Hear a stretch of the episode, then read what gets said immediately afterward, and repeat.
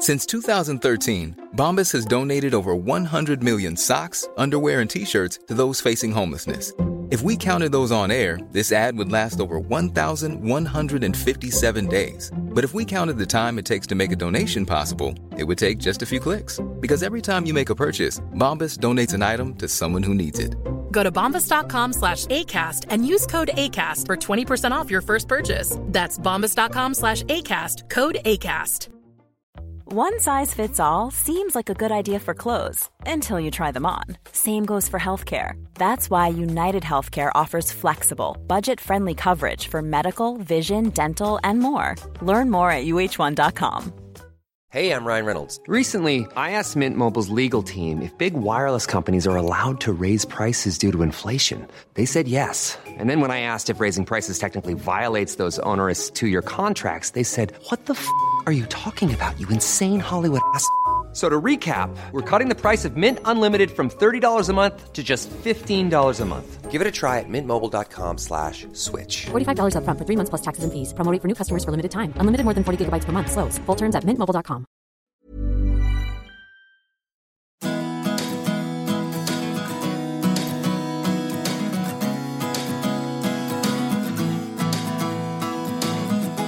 Hello, I'm Matthew Appleby, Horticulture Week editor, and this is the Horticulture Week podcast.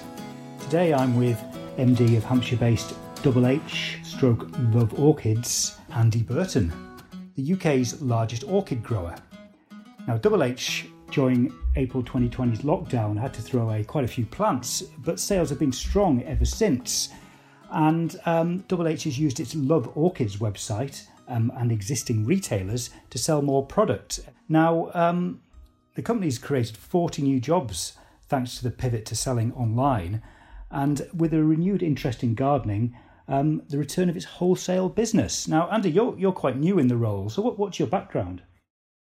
Yeah, I am quite new. I joined uh, Double H five years ago, um, and before that, I was actually working in a in, in consultancy businesses, um, looking or, or, doing kind of supply chain and operational improvement uh, projects all over the place um, in different industries. All right, okay.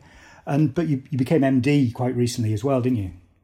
Yes, that's right. Yeah, so I joined back in, uh, as I said, about five years ago, back in 2016, um, and was the operations manager here at Double H. And then um, earlier this year, took over the took over the role as MD uh, from my uncle, who uh, Neil, who was who has been running the um, running the business for the last kind of 25 or 30 years. That's Neil Stevenson. Yeah. So um, before you were known primarily as a wholesale grower of orchids, but in the last year, the Love Orchids brand has really come to the fore. So, what difference has that made to the business? Yeah, it's been um, it's been a really interesting, uh, really interesting year or so with the uh, with the kind of um, I guess getting into some direct to consumer sales. Um, I think the primary difference last year really was uh, opportunity to, to to get plants to to, to customers um, when we were struggling to get them to customers through the usual channels that we were that we were used to. So, uh, you know, the, the, kind of the most fundamental difference it's made to the business is that it, it saved a huge amount of plants going into the compost heap, which obviously was great. Um, but I think there's been some, you know, there's been some side benefits as well. It was it was it was good last year, last spring, to be able to have that additional work to keep uh, keep keep less people um, or, or, to avoid furloughing more people um, last spring. So that that was a that was obviously a benefit for those individuals as well, um, which was good. And then I think we've just we've learned lots. Um, it's actually been a really interesting uh, interesting thing to do from a kind of you know learning about um, e-commerce fulfillment really, which is something that you know we, we can obviously apply to to other customers as well and uh, and and help deliver a better service to our to our retailer customers as well. So previously you were best known as a wholesale grower, but in the last year the Love Orchids brand has come to the fore. So what difference has that made to the business? Yeah, I think it's it's made a, it's made a few differences. Uh, there's been a few benefits to doing that.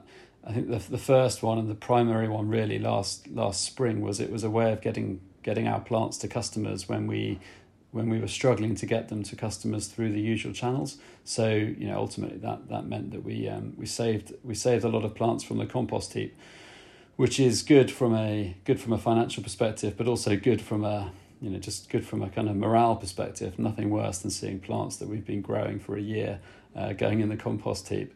So I think there was you know there's some good benefits there. The it was also good to have some additional um, additional work last spring, which meant we didn't have to furlough as many people, uh, which was obviously great for those individuals as well. Um, and I think also we've learned a lot f- from doing it. It's been some new challenges for us as a business, um, and I think you know learning about e-commerce fulfillment um, and how to actually deliver plants successfully through the uh, courier network allows us to deliver a good, an improved service to our existing retail customers as well. Okay, so in, in the end, how many plants did you save, and how many did you have to throw away? Yeah, so in overall, we, overall, uh, since last April, we've sold uh, just over hundred thousand orchids. Um, so they were, you know, you could say that all of those would have would have gone in the compost heap um, if it wasn't for, for Love Orchids. So that's uh, that, that's really good. Um, uh, in the end, we we didn't actually have to we didn't actually have to throw many away at all. We obviously do have waste uh, through the year, but we didn't we didn't see a you know a huge amount of waste due to COVID last spring in orchids, which was good. No, that's brilliant. Now, I spoke to you earlier this year and you said quarter one sales are about 14% higher than in 2020, but how has it gone since? Yeah, I can't remember exactly when we spoke, but I think um, demand has been strong. Yeah, def- definitely. I think uh, obviously the um, April last year was was terrible. the demand was was really really low as we went into that first lockdown. Um, so I think actually you know year on year the kind of the increase now is probably even higher. So yeah, it's the demand has, has continued to be strong, and even the demand this year compared to 2019 has been um, has been has been strong for house plants. Um, so I think there's a you know there's there's generally a good strong appetite for plants. Um, maybe as people are you know spending a bit more time at home, spending a little bit of money on on kind of decorating their or making their their work from home environment or their you know their house a nice place to be.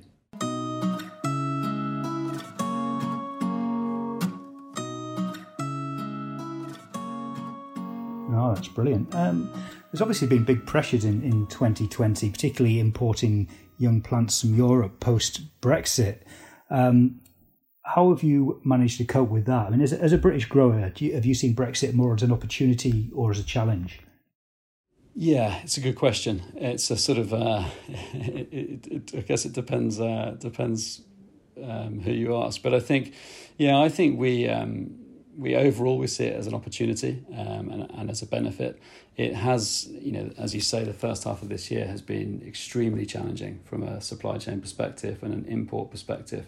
So importing, yeah, young plants. Um, and also you know we, we do trade we do trade plants as well as the ones we grow ourselves here so importing those plants from the Netherlands has been has been very challenging from an admin perspective um, you know doing all the kind of phytosanitary checks um, customs clearances, etc., etc. It has created a you know a, a significant amount of extra admin um, and therefore cost.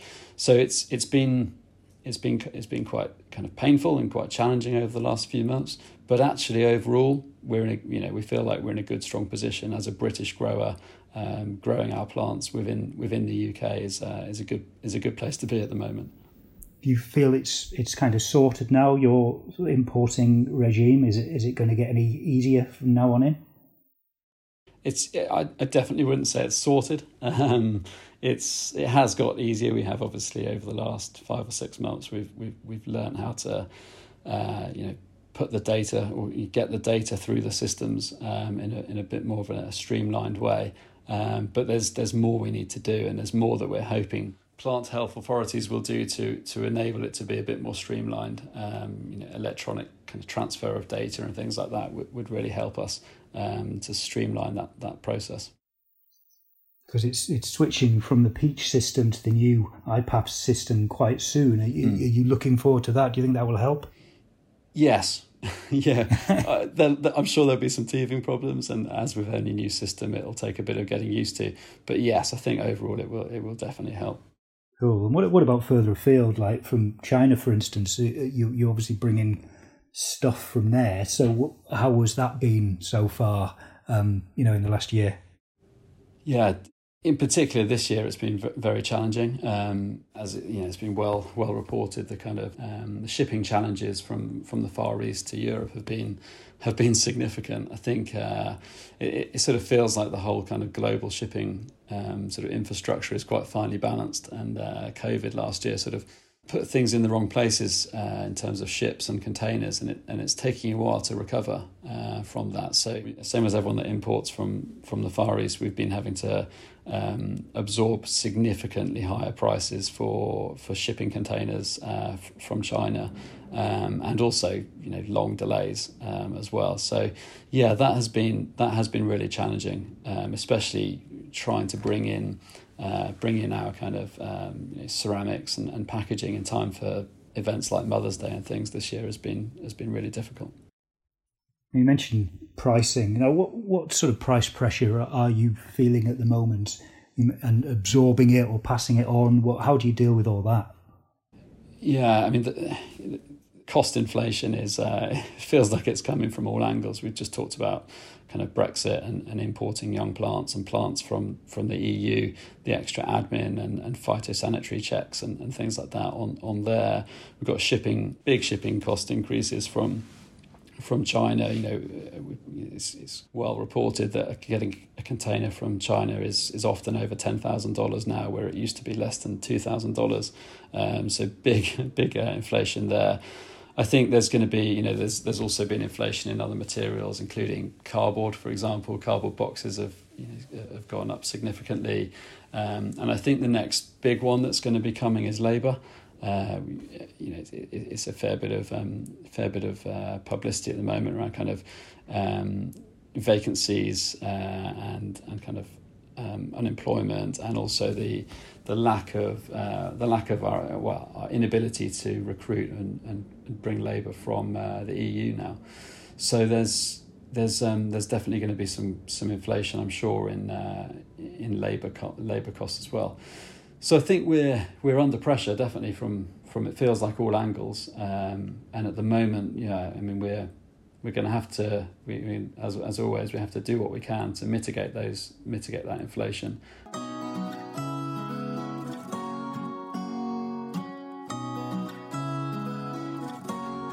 So, Andy, how do you absorb that price pressure?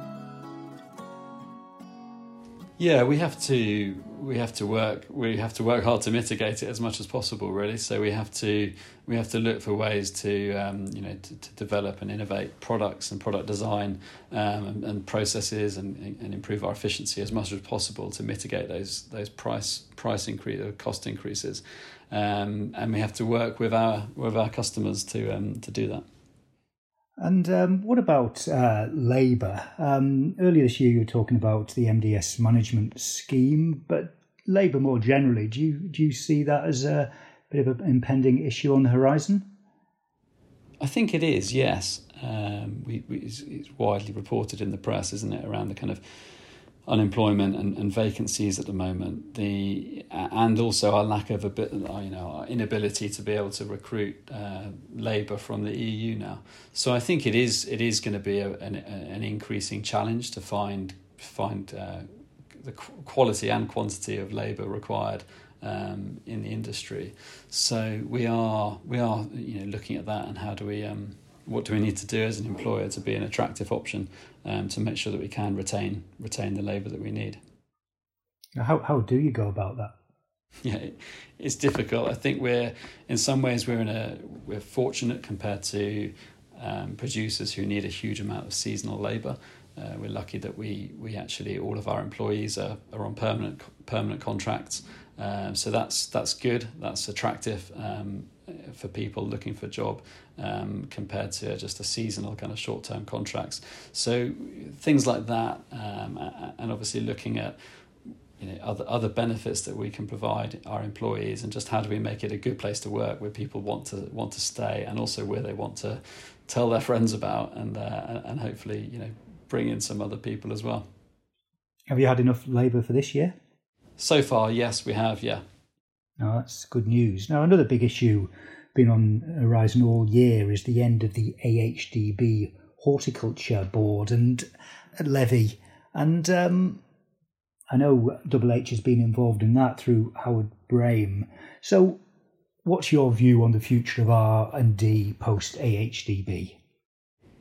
It's difficult to know uh, what, what, where it's going to go and what's going to happen. Um, we we we would have liked the HDB to continue. Um, with some reforms, but we would have liked it to continue to be able to to carry on doing the you know the R and D work that that we feel as a as a grower is valuable, um, especially around pesticides uh, and things like that, which we need we need uh, as an industry. Otherwise, we're going to get left behind. So we are, as a, as a business, we're disappointed that it's going to go, um, and we're looking forward to seeing what's next um, and how do we keep keep those things going so that we don't get left behind uh, compared to other countries. So, in, in an ideal world, what would you like to see post AHDB? it's a good question. Um, as I just said, I think you know we we we actually supported the AHDB um, and the reforms that they were they were looking to put in place um, to be a, to be more focused, probably a bit leaner uh, in terms of spending, um, maybe a bit more kind of uh, you know a bit more of a regular review of priorities uh, with with levy payers to really make sure that the the levy is being spent on on the most value adding activities. Um, so I think you know something along those lines really, but it's obviously going to have to be um, significantly or you know, it's going to have to be different enough that it's not just an exact copy of, of what we had before. Yeah, so you're you're willing to, to pay into a new type of R and D sort of mechanism, I guess. We are, we are, yes. I mean, we have, it, it, we either have to pay into a sort of into some sort of central mechanism, levy type type mechanism, or we, or we have to spend a lot of money ourselves on on R and D uh, and and external kind of um, external agencies and things to be able to help us do that. So, I don't think there's going to be a it's not going to suddenly be a sort of a you know a big cost saving. Um, it's just actually sometimes it's it's better to be as a, in a group um, doing that work, and it's actually more cost effective to do things as a group. So that's the stuff that I think you know we we're keen to see carrying on in some in some form or another, um, so that we get the collective benefit of of being in a um, in a, in a group as opposed to just all doing everything individually. Okay, um, the the HDB did a fair bit of work on on peat. Where where are you on that in the business? Well, we, we've been actively involved with that work. Uh, as you said, Howard has been um, has been leading leading on that from our side and has been involved with that project with the HDB for the last few years. We've been we've been actively uh, working on, on this for a while in terms of how do we reduce peat usage um, in our in our crops. We are we're always we're actively you know trialing new um, new composts um, and new mixes to see if we can see what results we get really uh, with with the aim. It's the same as everyone else with the aim to reduce peat usage. Have you got a percentage target in a certain number of years? We don't have a specific target at the moment no. I think it's going to be um, it's going to be different for different crops. We are we're, we're making good progress with chrysanthemums. We've reduced peat usage in chrysanthemums by by a significant amount. Most most of the compost we're using is, is is a fairly low percentage of peat now there. But with roses, for example, it's much much more difficult um, to get the quality of plant that that obviously we're looking for. So it's uh, it varies by crop, and we don't have a specific target at the moment. Do you see enough product in the market to fill that peat gap? There are products in the market, but it comes back to the usual challenge of, of cost as well. Um, and some of the alternatives are significantly more expensive at the moment. So I think there's, you know, as with all of these things, that will the balance will will start to shift. I'm sure the cost uh, balance will start to swing in in the other direction, and it will become commercially viable.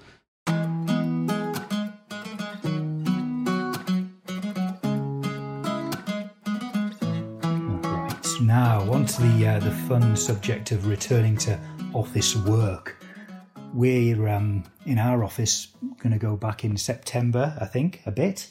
Um, but having been away for over a year, do you think that will have an impact on people buying houseplants who won't be working at home anymore? Um, or will it not? I mean, maybe they just it's got into this psyche that you know more houseplants are, are a good thing whether you're at home or not. Well, hopefully, yeah. it's it's really hard to predict, isn't it? It's difficult to know what what you know how people's um, behavior is going to change. It's difficult to know really even how many people are going to go you know back into the office full time, or, or is there going to be a lot more kind of hybrid hybrid models around? Um, yeah, I mean, people can have a plant on their desk at work as well, so that's uh, that that's fine by us. Um, so it's very difficult to predict. I, I, hope that some people have you know have kind of seen the benefits and and enjoyed having plants at home over the last year, and, and will continue to do that as a as a new hobby or as just something nice to look at when they're at home. I like that idea of having an, an orchid or whatever on your on your desk at work. That would brighten the day up a bit. Now, um, does that does that mean you're going to increase production? Have you got plans to to up your production in the next year? So we haven't we haven't got any specific plans to increase our our, our size of our glass houses um, in the near term, but we are we are able to increase our output um, within our existing facilities slightly. So we are increasing our orchid production. Um, we're also shifting shifting our, our orchid production over to a, to a higher proportion of uh, what we call mini orchids um, as opposed to as opposed to the large orchids. So that shift, shifting the, the kind of ratio from large to small slightly means that we can obviously fit more in the glass house. So there will be there will be more plants available are there any other trends in the market in terms of what you're going to grow and expecting from the public in, in terms of demand? Another big trend recently in houseplants has been has been foliage and, and green plants. Um, it, it's sort of a bit of a back to the um, back to the plants that were popular uh, in the kind of seventies and eighties. Um, so those have really taken off over the last year or two. Uh, so we we are looking at you know looking at starting to grow some of those plants as well here. Oh yeah. Oh, brilliant. Oh well, I look forward to, to seeing that on the on the horizon. Um, now, just lastly, talking plants. If you were stuck on a desert island, Andy, what what plant would you take? You can only choose one. Yeah. Okay. Well, yeah. It's uh, yeah. It's it's it's not not very practical in terms of um, providing any sort of food or uh, or shelter or anything. But I think I've I've got to say an orchid, haven't I? Um, being here with all these orchids around me, so yeah, it'd be nice to look at on a desert island and um, and, and provide a bit of colour amongst all the sand. Oh, that's brilliant, Andy. So we love orchids, whether you're at home in Hampshire or on a desert island or wherever you are in the world. Love an orchid, brilliant. Okay, well, it's, that's been great. Thanks very much for that, Andy. I'm Matthew Appleby, and I've been with Andy Burton of Double H Nurseries. Thanks for listening to the Horticulture Week podcast. Make sure you never miss one. Subscribe to or follow Horticulture Week podcast via Apple iTunes, Spotify, or Google Podcasts, or your preferred podcast platform. Goodbye till next time.